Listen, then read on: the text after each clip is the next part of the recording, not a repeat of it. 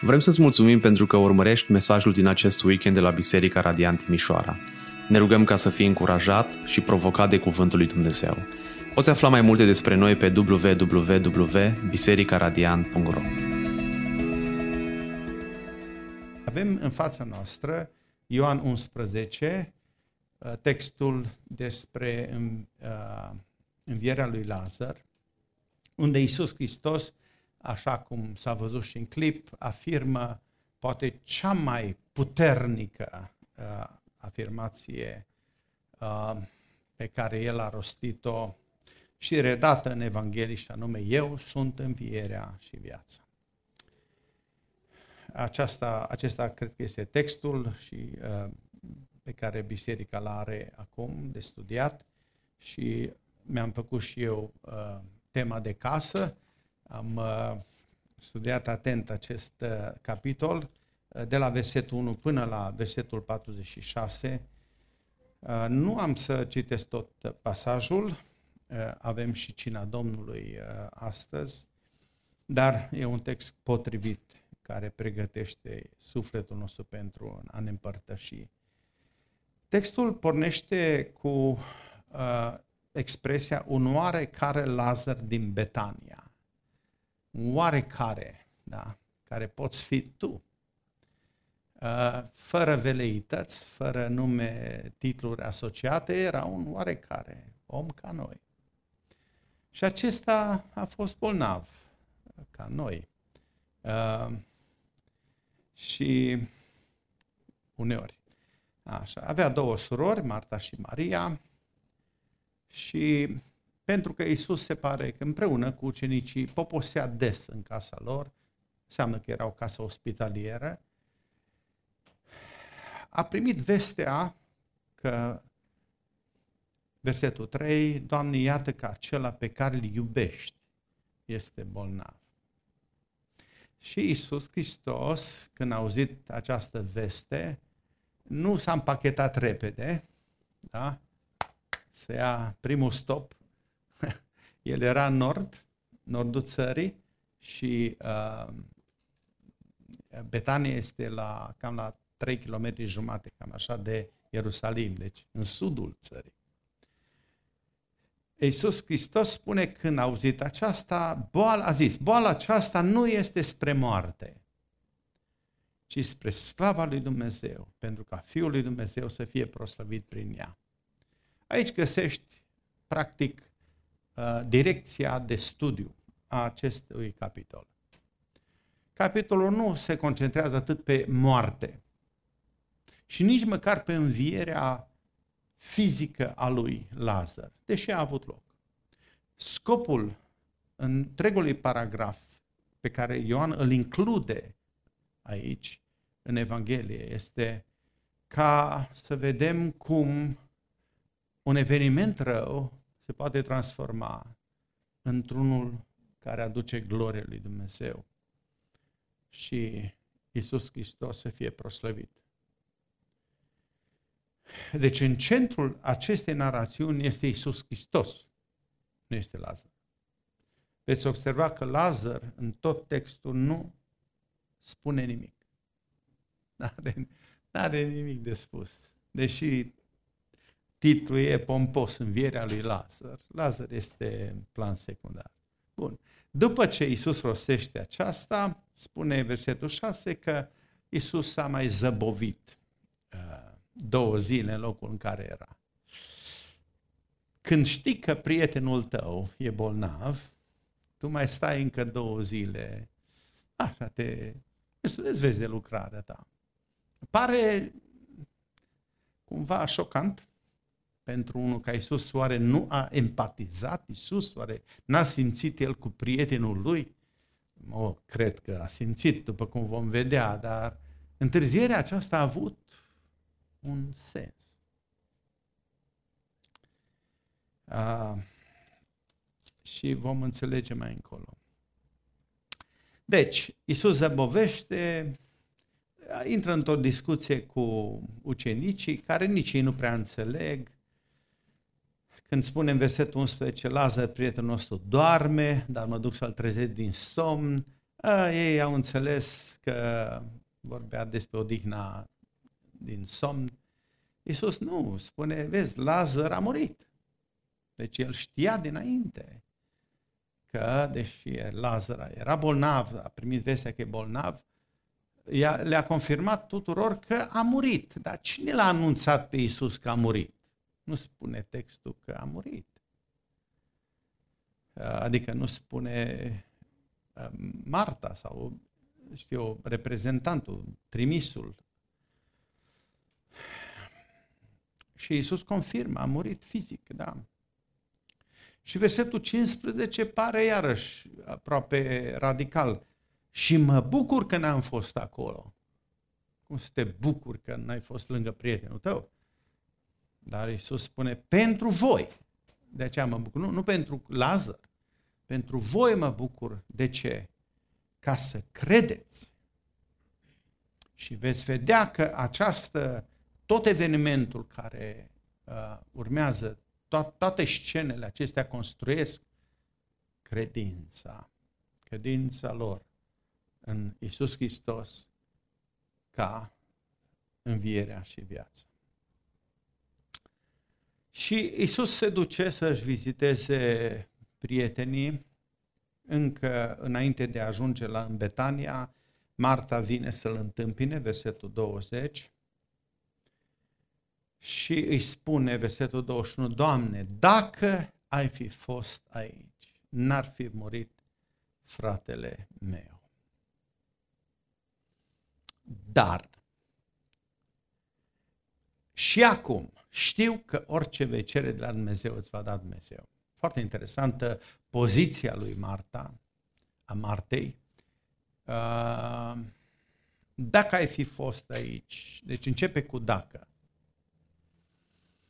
E un fel de credință pentru că ea crede că Isus ar fi putut să facă ceva pentru Lazar, cel puțin să împiedice să nu moară fizic. În același timp afirmă ceva foarte frumos. Știu că orice vei cere de la Dumnezeu îți va da. Știu relația pe care o ai tu cu Tatăl. Uh, v-am urmărit, știu viața ta, Doamne, știu, am văzut ce faci, cuvântările tale. Marta se pare că era cea mai mare dintre cei trei, era un fel de patroană a casei. Găsim asta și în Luca, când uh, Luca vorbește despre, vă amintiți, uh, întâlnirea din casă când Marta era plină de, uh, da, de vervă și foarte ocupată cu cele ale casei să primești 20 și ceva de musafiri, că Iisus nu călătorea doar cu cei 12, erau și femeile, uh, unora soțiile lor, copiii, cine știe, care, care găteau, era un grup compact. Să primești musafiri dintr-o dată, fără anunț, fără un e-mail măcar, și să ai în casă nu e simplu. Și Marta se agită imediat cum să-i hrănească, să fie bine. Ea era șefa, da, patroana. Era normal pentru că era cea mai în vârstă. Și ea este cea care îl întâmpină pe Isus și acum ia inițiativa, pentru că cel care era reprezentantul casei, nu, acela lua inițiativa. Așa era cultura din vremea aceea la evrei. Era bărbat, Lazar murise. Și uh, foarte frumos, uh, uh, Iisus uh, acceptă ce spune uh, Marta și îi spune simplu, știi, Marta, fratele tău va învia. ah, la care Marta, ca și noi toți, oscilantă, îi spune, Doamne, știu că va învia, dar la învierea de apoi, deci, în ziua de apoi. Și atunci Iisus rostește cuvintele care sunt centrul uh, acestei, acestei mesaj și al paragrafului, și anume, eu sunt învierea și viața. Cine crede în mine, chiar dacă ar fi murit, sau cum uh, va fi, veți vedea noua, o traducere uh, editată, care deja a apărut parțial, uh, uh, ediția revizuită a uh, variantei Cornilescu. Expresia acolo este cine crede în mine, da, chiar dacă ar fi să moară, va trăi. Asta e cam toate traducerile moderne așa interpretează expresia și e o nuanță puțin mai uh, clar, clară aici. Deci chiar dacă ar fi să moară, uh, va trăi. Și oricine trăiește și crede în mine nu va muri niciodată sau în viac nu va muri în viac. Um, crezi lucrul acesta? Îi spune Iisus Martei.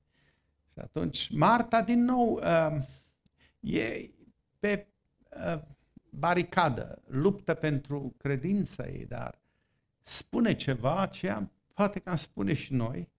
Da, Doamne, a zis, cred, uh, cred că Tu ești Hristosul, da? Ești Mesia și El trimis de Dumnezeu, care trebuia să vină în lume. Nu răspunde direct, da, cred că Tu ești învierea și viața.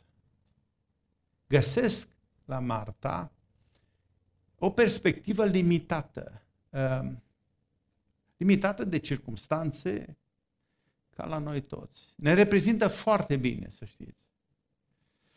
Spunem și noi ceva. Spunem și asta, da, Doamne, va fi o înviere, da, sigur. Da, și Tu ești Mesia, dar chiar să cred că Tu poți să-i redai viață fratelui meu, care e mort de patru zile și miroase greu. Nici chiar așa.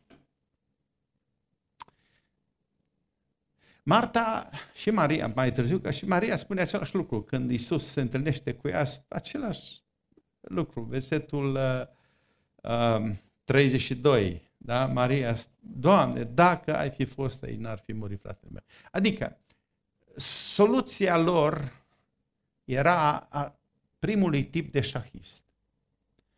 Unul care vrea imediat, mutare imediată, câștigătoare, așa, așa ți apare să se rezolve problema asta imediat.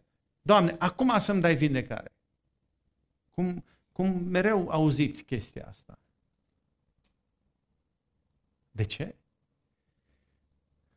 E ca și cum, Doamne, soluția eu o știu, asta este, sper că te vei alinia la variantei mele. Dar asta nu înseamnă să dai credit lui Dumnezeu. Să zici, Doamne, Tu știi de ce ai îngăduit.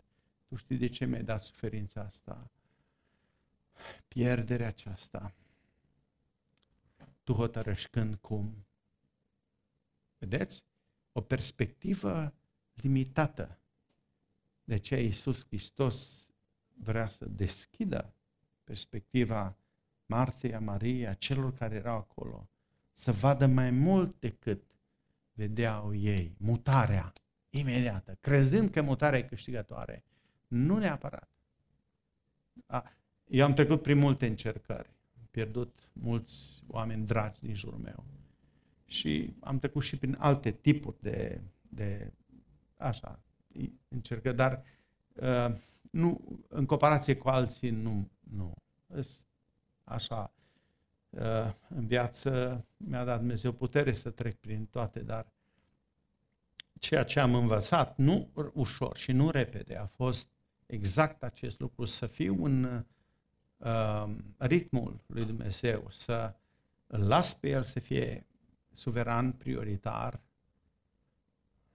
să nu îmi cer să-mi impun eu dorința mea, crezând că e cea mai bună.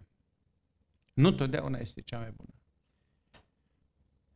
Dumnezeu așteaptă să-i dai acest avans acest credit.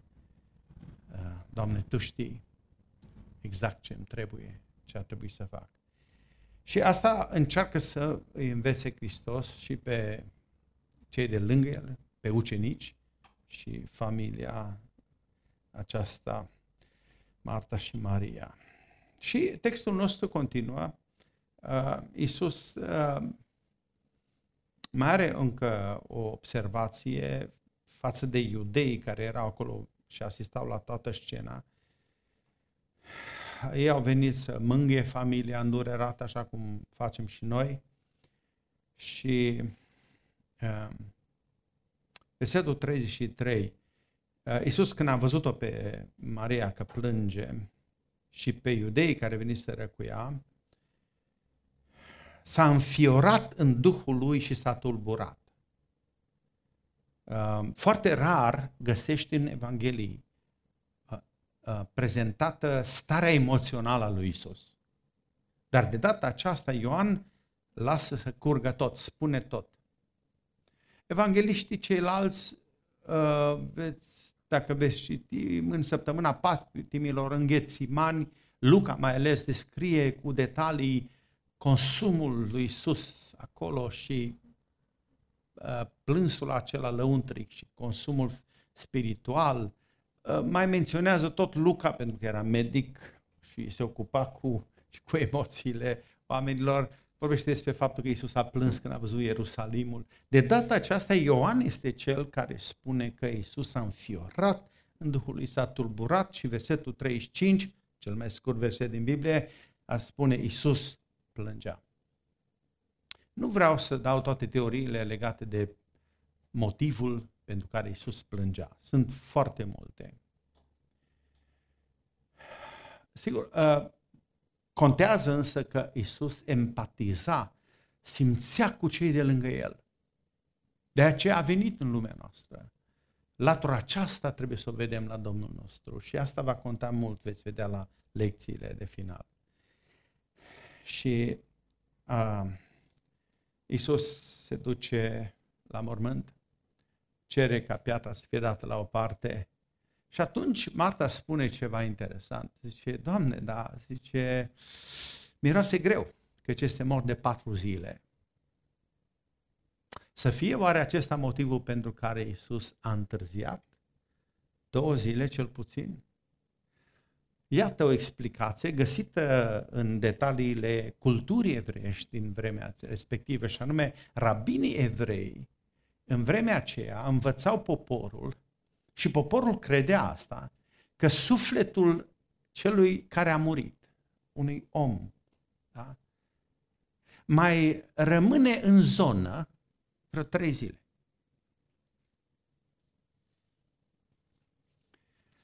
Și uh, N-ar fi fost un miracol, n-ar fi fost învierea lui Isus, lui Lazar, ceva lucrat de Dumnezeu dacă nu erau niște detalii, confirmări ale faptului că Lazar într-adevăr a murit. Că puteai să te gândești, Lazar leșinase, Lazar a fost doar în comă. Și Isus știa asta, a fost un fel de aranjament, poate, ca să impresioneze, că sunt, să știți, interpreți ai Scripturii care cred asta. Nu, nu cred că a fost o intervenție supranaturală a lui Dumnezeu, un miracol. Dar toate cad, toate argumentele acestea ale scepticilor sau ateilor cad pentru că a murit sigur, mirosea greu. Patru zile, nu trei, patru. Un detaliu care nu îl știi dacă nu citești puțin uh, contextul, zic, uh, cultural și religios în care a avut loc evenimentul. Și, și eu l-am citit de la alții care sunt specialiști și de aceea e bine să studiezi cu atenție un text, să dai intri aceste detalii. Toate detaliile din narațiune sunt uh, clare uh, la locul lor, potrivite, ca să-ți uh, creeze imaginea de ansamblu. Bun, și Isus Hristos uh, îi spune atunci Martei, îți amintești Marta ce ți-am zis? Uh, dacă vei crede, vei vedea slava lui Dumnezeu. Ăsta e obiectivul. Să vedeți și voi încă o dată cum Dumnezeu se manifestă și manifestă puterea chiar în lumea noastră, chiar împotriva morții care este cel mai mare dușman al nostru. Pentru că aceasta, știți, a, a fost uh, al șap, uh, a fost al șaptelea semn din Evanghelia după Ioan. Uh, Ioan este structurat uh, în prima parte, până la capitolul 12, pe șapte semne, șapte discursuri. Șapte cifra de săvârșire la evrei. Ioan intenționat alege doar șapte evenimente, șapte intervenții miraculoase ale lui Isus, începând cu uh, schimbarea apei în vin, nunta din Cana, până la învierea lui Lazar. Toate celelalte miracole au fost vindecări, da, uh, intervenții pentru nevoile umane sau un handicap uman, cum a fost orbul din naștere. Așa. Finalul este ales uh, uh, a acestor semne, rețineți, alese special de Ioan, au de-a face cu o înviere din morți. Este, nu, pentru noi cel mai mare miracol posibil. Uh, și să dai vedere unui orb, și să vindeci o boală, sau să schimbe apa în vin. Mhm. Pentru unii ăsta ar fi miracolul cel mai pragmatic. Nu, cel mai mare miracol posibil este să învie din morți, să aduci viață într-un trup mort. Și uite că Hristos face și lucrul acesta. Este al șaptelea miracol, este cel mai important. Cu un singur scop au fost scrise, făcute toate aceste miracole. Și găsiți asta la finalul Evangheliei după Ioan. Toți știm, capitolul 20, versetul 30-31, că Iisus a mai făcut înaintea ucenicilor multe alte semne, da? care au, nu sunt scrise în cartea aceasta, dar lucrurile acestea au fost scrise pentru ca voi să credeți că Isus este Hristosul Fiul lui Dumnezeu și crezând să aveți viața veșnică în numele Lui. Deci, scopul aranjamentului acesta, alegerilor lui Ioan, a structurii, organigramei lucrării lui Isus a fost ca noi să credem. Și a crede în învierea din morți este nu, o credință de alt nivel decât să crezi că apa poate fi schimbată în vin, care era un, un miracol la nivelul natural. Uh, adică având de a face cu natura, cu ap, apa. Da? Dincolo ai de a face cu omul, cu o ființă vie. În cazul acesta, sigur că a fost moartă, dar a înviat din morți. Deci, Isus confirmă din nou, vei vedea slava lui Dumnezeu, puterea lui Dumnezeu, adică manifestată în modul cel mai înalt posibil din perspectiva omului, rețineți, și anume să învie cineva din morți. Și atunci Isus se roagă lui Tatălui are un cuvânt de mulțumire, Doamne, îți mulțumesc că m-ai ascultat, știam că totdeauna mă ascult, dar acum am și o cerere la tine, Doamne, și anume uh, pentru cei care privesc, da? ca ei să creadă. Nu pentru că miracolul produce credință neapărat, dar ca să se autentifice lucrarea mea, să creadă în mine, că eu sunt trimisul tău. De aceea, împuternicește-mă, fă această lucrare. Și, într-adevăr, Iisus îl strigă pe Lazar. Cum de l-a auzit Lazar pe Iisus? Da? Cum a fost posibil? Puterea lui Dumnezeu deja lucrase. Lazar iese afară pentru că a recunoscut glasul Creatorului, celui care i-a dat viață biologică și acum îl readuce la viață înapoi. A fost doar un gest de ascultare. Și mortul zice că a ieșit afară cu mâinile și picioarele legate cu fâșii de pânză și cu fața înfășurată cu un ștergar. Scary. Adică Sper că nu vă uitați la filme din astea de horror. Da? Dar pare da? o scenă din, de genul acesta, adică să vezi pe cineva că iese dintr-un mormânt de undeva zi, în piatră, făcut în piatră. Uh, uh, dar totul era așa de natural. Lazar era el însuși, n-a fost altul. Ascultă de Domnul, iese afară, toți sunt acolo să confirme. Și Isus mai spune ceva, dezlegați-l și lăsați-l să umble. Și așa se întâmplă. Interesantă reacția la final, mulți zice din iudei care au venit să plângă. Așa era obiceiul, un fel de privei sau după. Așa, după mormântare, se mai stătea, să vizitezi familia uh, care a pierdut pe cineva drag. Și uh, mulți dintre aceștia, zice, când au văzut ce a făcut Isus, au crezut în El. Doar pentru că au văzut, au crezut. Observați jocul de cuvinte. Pentru că au văzut, au crezut. Mai târziu Isus reglează și acest tip de raportare la lucrările lui Dumnezeu când îl întâlnește pe Toma și Toma, și tu ești dintre aceia care mergi doar, doar dacă vezi uh, ce ar fi dacă n-ai vedea? Nu ar fi o mai mare fericire. Este mai ferice pentru cel ce n-a văzut și a crezut, spune Hristos.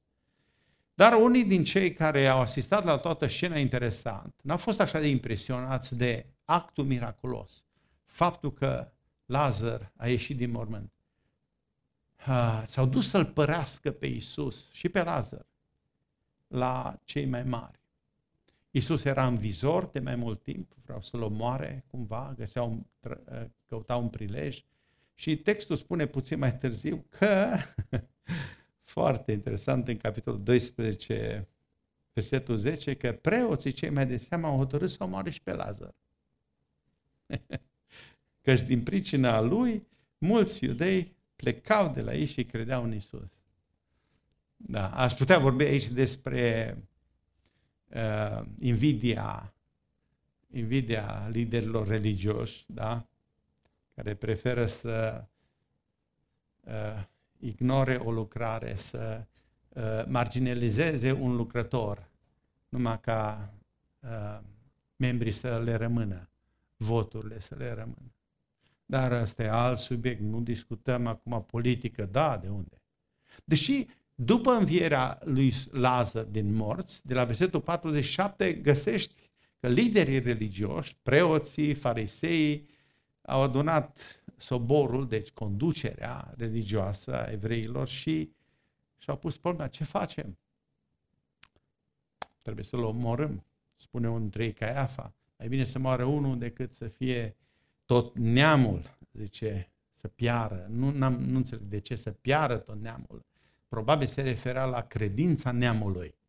Da, iarăși pot vorbi aici despre cei care sunt gata să sacrifice, să marginalizeze, să uh, compromită uh, tot felul de slujitori duhovnicești, doar de dragul tradiției, să păstreze tradiția. Dar ne întoarcem la textul nostru la final și uh, doar câteva învățături practice, lecții pe care mi le-am notat și eu. Aș putea să vă vorbesc separat uh, pentru că studiul meu a fost, uh, a făcut cu mare bucurie și mai amplu, m-am uitat și la anumite principii apologetice. Cum să-ți aperi credința, de exemplu, în fața uh, celor care spun că nu există miracole, că Dumnezeu, de ce permite un Dumnezeu bun și atotputernic să existe răul? Astea sunt întrebările clasice în zona apologetice. Deci, ca să-ți aperi credința, poți folosi textul acesta foarte bine. Să vezi cum Dumnezeu uh, permite răul, dar îl poate limita și uh, cum Dumnezeu poate chiar printr-un anumit rău, o anumită suferință să uh, se proslăvească. Și faptul că, și foarte important, faptul că moartea cuiva nu înseamnă anihilarea acele ființe, acele persoane. Pentru că Domnul însuși îl cheamă pe Lazar afară, da? Uh, nu s-a dus după el, n-a trimis ucenicii după el, îl cheamă pe nume, ca și cum acesta era deja viu și asculta. Și îl cheamă pe nume, adică era același Lazar. Deci moartea fizică, ce vrea să spună textul, este că nu anulează persoana ta, existența ta. Da, este o moarte fizică, adică trupul tău nu mai funcționează, uh, nu mai este animat de viață biologică, de energie, dar asta nu înseamnă că tu ți-ai încetat existența. Dacă Iisus l-a chemat pe Lazar afară din mormânt, înseamnă că Lazar își continuase existența lui. dincolo de fizic, și l-a chemat înapoi doar într-o, în vechea uh, uh, stare de existență. Da? Înseamnă că există un alt tip de viață da? în care noi intrăm atunci când terminăm viața aceasta pământească. Și între, uh, dacă vreți, uh, starea uh, actuală de existență și noua stare de existență, există legătură. Da. Miracolul stă doar ca să mă, poate, poate o să vă șochez puțin când voi afirma că miracolul cel mai mare n-a fost uh, uh, resuscitarea lui Lazar, adică uh, aducerea vieții fizice înapoi în trupul lui Lazar. Nu. Uh, adevăratul miracol a fost că uh, din uh, starea de existență uh, în care intrase Lazar după moarte fizică, el a putut reveni înapoi în starea veche de existență. Acest tranzit, această stare, acest tranzit a însemnat uh, că viața spirituală din Lazar, în el, uh, era reală. Este cel mai important lucru, aspectul spiritual al întregii uh, povestiri, întregii narațiuni. Deci, uh, ce pra- lucruri practice? Întâi, uh, că această înviere a fost un miracol spre gloria lui Dumnezeu. Acest detaliu e important pentru că, da, noi credem în miracole și ce este un miracol? Un miracol este un eveniment inexplicabil până la un moment dat. Uh, care nu se supune unor legi naturale, dar care poate să suspende anumite legi naturale. Pentru un timp. Uh, sau poate să le schimbe. Cum a fost în acest caz. Miracolul însă în sine nu a produs neapărat credința. Ați văzut că un, unii n-au crezut. Și asta s-a mai întâmplat în, în viața Domnului Hristos și a apostolilor. Miracolul, uh, ca normal, ar trebui să producă uh, exact ce spune cuvântul. Miraculum în latină înseamnă uimire, mirare. Avem și mirare de aici. Uh, ar trebui să producă o stare de închinare, de reverență, de teamă sfântă. Asta ar trebui să fie fost acolo, la toți. La unii a fost, într-adevăr, citim că au crezut și credința lor asta a însemnat. A fost o, o, o, o fel de acceptare a uh, autorității, suveranității lui Dumnezeu. S-a creat acea, acea evlavie, acea reverență față de Dumnezeu.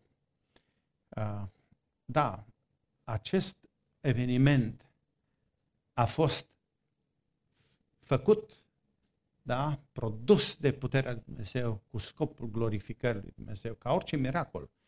Acela este miracolul adevărat.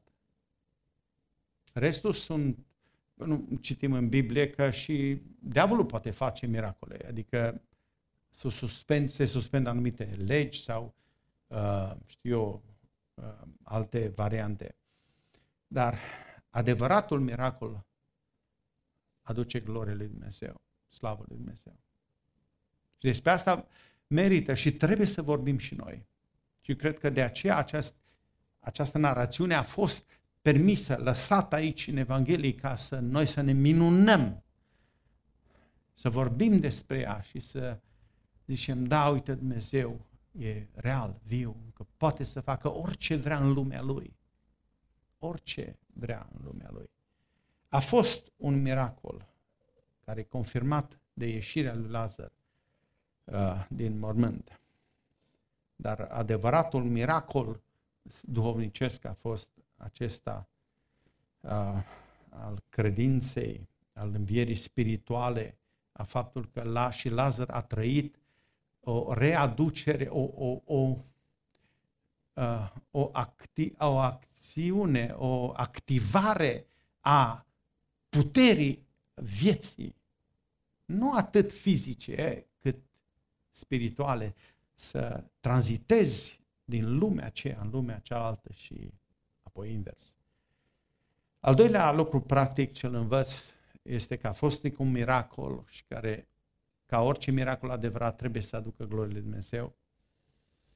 Și apropo de asta, ori de câte ori ai ocazia să mărturisești despre miracolul nașterii tale din nou, este corect să, să vorbești, nu e o laudă, să vorbești despre el care doar în așa fel ca să aducă gloriile lui Dumnezeu, adică nu să faci turnee prin țară și să-ți uh, umpli contul și să-ți faci un nume. Deci este dezgustător. Dezgustător. Nu spun mai mult. Nu, a, a prinde ocazia și a vorbi despre miracolul schimbării tale, a faptul că Isus e învierea ta. Da? Asta poate aduce glorie lui Dumnezeu. Al doilea zic, practic, gând, învierea a fost un act al iubirii și compasiunii lui Hristos. Mi-a plăcut foarte mult faptul că Domnul Hristos uh, uh, și-a exprimat emoțiile.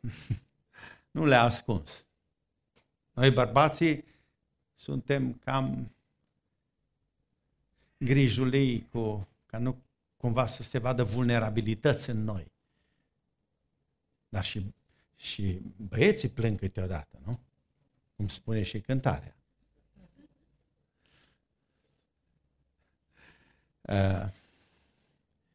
Domnul Hristos a plâns și a arătat emoțiile.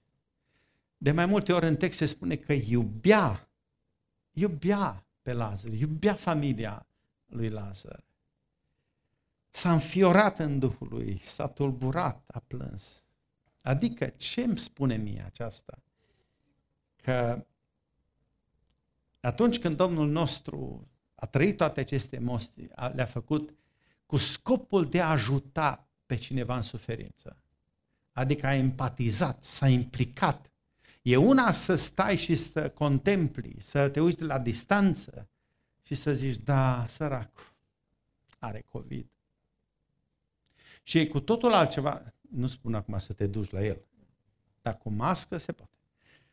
Cu totul altceva să empatizezi, adică să...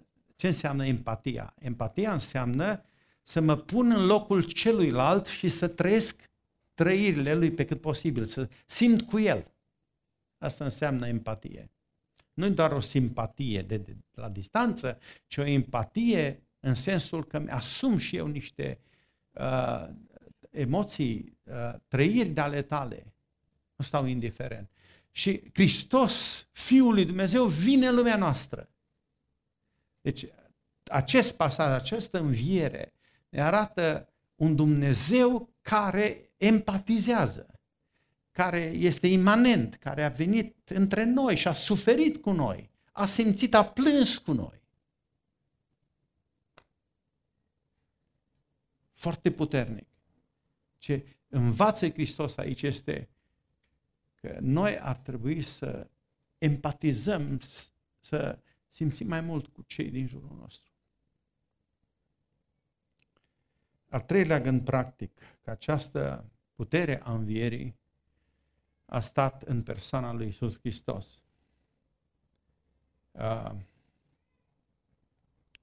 A fost o dovadă a puterii lui Hristos asupra, de exemplu, asupra morții, asupra păcatului, asupra necredinței. Hristos le-a biruit acestea era o anticipare a ceea ce urma să vină, pentru că Hristos încă nu murise pe cruce pentru noi. Era o anticipare, așa cum atunci când a fost îngăduit Mariei, spune în capitolul următor, Ioan 12, să uh, îl ungă cu mir. Era o anticipare a înmormântării lui, a, cea, a suferințelor lui. Acest gen de anticipare îl mai găsim în Evanghelie, uh, dar aici despre ce este vorba? Despre o putere a învierii uh, care vrea să spună că moartea nu are ultimul cuvânt. Nu înseamnă că moartea nu va mai acționa. Eu cred că Lazar a murit din nou. Lazar a intrat din nou în viață și a continuat viața ca ceilalți. Nu, Iisus nu promite că viața nu, că moartea nu va mai funcționa. Contează altceva, că viața, că viața e mai tare decât moartea, că moartea poate fi biruită, așa cum spune, spunea și el în 5 cu 21, de exemplu, spune Domnul nostru. În adevăr, după cum Tatăl învie morții și le dă viață, tot așa și Fiul dă viață cui vrea. Da? El, el este el cel care a primit această autoritate să uh, dea viață cui vrea, cui vrea. De aceea a spus, eu sunt învierea și viața. Cine crede în mine, chiar dacă ar fi să moară, va trăi. Se referă la partea spirituală și nu neapărat, pentru că eu cred că este o anticipare și a învierii trupești pe care noi o acceptăm. Este în crezul creștin, învierea trupească viitoare, cum o explicăm e altceva. Citește 1 Corinteni 15 cu atenție și vei vedea că modul de transfer, de schimbare dintr-o anumită stare trupească într-altă stare trupească este, este altceva decât ne imaginăm noi. Ei, și greu de expus. Pavel însă ia timp și ne spune cum va fi această metamorfoză. Dar este va fi la finalul istoriei, adevărat, nu acum, când va fi învierea tuturor. Dar uh, există speranță aceasta. Deci, uh, textul vorbește despre puterea învierii care este în persoana lui Hristos. De aceea el spune, eu sunt învierea, adică am victorie asupra putere, asupra morții fizice, eu sunt viața, adică pot să aduc viață spirituală. Cuvântul folosit viața aici este zoe, nu bios. Zoe, în limba greacă, se referă la viață spirituală. Bios, la viață fizică. Și ultimul gând pe care l-am, credința aceasta în Hristos aduce viață adevărată, înviere sufletească. Asta e punctul culminant al întregii narațiuni, și anume să trezească credința noastră în Domnul Hristos care poate să aducă viață adevărată. Cu toate acestea nu toți au crezut, așa cum am citit. Ce înseamnă aceasta? Înseamnă să tranzitezi, să treci de la o stare de dacă ai fi fost aici, la și dacă nu ești aici. Uh, dacă ai fi fost aici, e corect. Dacă Domnul ar fi aici, ar face. Dar dacă nu face, dacă nu este aici, nu înseamnă că nu crezi. Uh, e mai mult, zic, de atât te vezi mai în ansamblu, așa cum spuneam, ca și acel șahist care Uh, vede totul înainte, calculează din timp, nu îl interesează câștigul imediat, ci câștigul final. Marta și Maria doreau un câștig imediat. Iisus le spune, hei, dacă tu crezi, vei vedea mai mult. Și asta e credința. Credința care e stârnită, trezită de uh, viața spirituală, întotdeauna vede mai mult. Este o, o altă perspectivă, extinde viziunea, vezi altfel viața și toate evenimentele. E dincolo de aparențe. Uh, de multe ori credința noastră este doar ce vede, adică aparențele. Credința mare, credința care Uh, să știți, care realizează lucrul este credința dincolo de aparențe. Uh, când faci calculele și le ai pe toate, zici, asta e credință. Nu, e o credință calculată. E un, dacă vreți, un, alt, un nivel al credinței. Dar cred că există o altă credință care mută munții, din metaforic vorbind, este o credință lăudată de Domnul când uh, la femeia din uh, Cananită care uh, i-a cerut Domnului să zică un cuvânt ca fica ei să fie uh, vindecată. Și așa a fost. Și a spus, n-am găsit mai mare credință decât în Israel ca credința acestei femei. Mare credință aici, mare credință ai.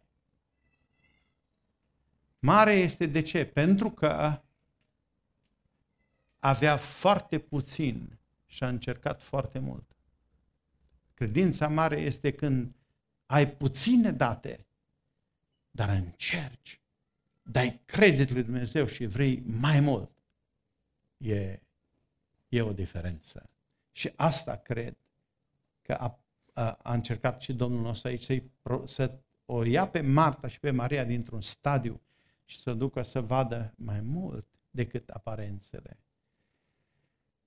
E un proces, sunt de acord că este un proces, dar procesul acesta cere la un moment dat să faci un salt un, prin credință, nu? Uh, să încerci mai mult cu Domnul. Uh, poate că asta ar fi învățătura finală pe care și eu aș alege că prea mult calculăm, prea mult socotim, uh, prea mult zicem, Doamne, dacă Tu ai fi fost acum și ce dacă nu e aici, nu intervine acum? Uh, asta nu mă oprește să încerc mai mult. Și cu asta aș vrea să vă las credința că va fi o înviere și este o înviere posibilă, o viață nouă posibilă, este o credință care îți extinde viziunea asupra acestei vieți și nu te, te scoate, uh, nu te blochează undeva să rămâi într-un loc. De exemplu, când vorbim despre moarte, că am meditat și eu mai mult zilele acestea la moarte și am și ținut uh, într-o biserică o serie de predici despre frică și una din ele era frica de moarte. Și am, am găsit că uh, frica de moarte este așa paralizantă, frica naturală, dar există un tip de uh, frică de moarte care poate fi învinsă doar cu altă frică, frica de Dumnezeu. Cum? Când perspectiva ta asupra viitorului uh, se schimbă. Dacă tu crezi într-un Dumnezeu care uh, are uh, tot, toată istoria în mâini și viața ta este în mâinile lui, vedeți, viziunea, da? viziunea de ansamblu, faptul că ai o boală, faptul că ești uh, mereu uh, uh, vânat de o boală, cum suntem astăzi, n-are voie să îți strice credința, ci să ți-o extindă și să zici chiar dacă uh, eu știu unde mă duc, eu știu ce am, ce în perspectivă, eu cred într-o înviere da, viitoare, așa cum am avut parte de învierea lăuntrică, așa știu că voi avea parte de învierea viitoare. De aceea spune în Roman 8 cu 11 și ăsta e ultimul uh, verset al meu pentru voi. E unul din versetele teologice, să zic, uh, cheie și favorite ale mele, dacă putem vorbi de versete favorite. Și spune aici, dacă Duhul celui ce a înviat pe Iisus dintre cei morți locuiește în voi, cel ce a înviat pe Hristos Iisus din morți va învia și trupurile voastre viitoare din pricina Duhului Său care locuiește în voi. Deci cine are Duhul lui Dumnezeu, Duhul lui Hristos în el, Duh de viață, el știe așa că dacă acest Duh l-a înviat pe Hristos din morți, te va învia și pe tine în final.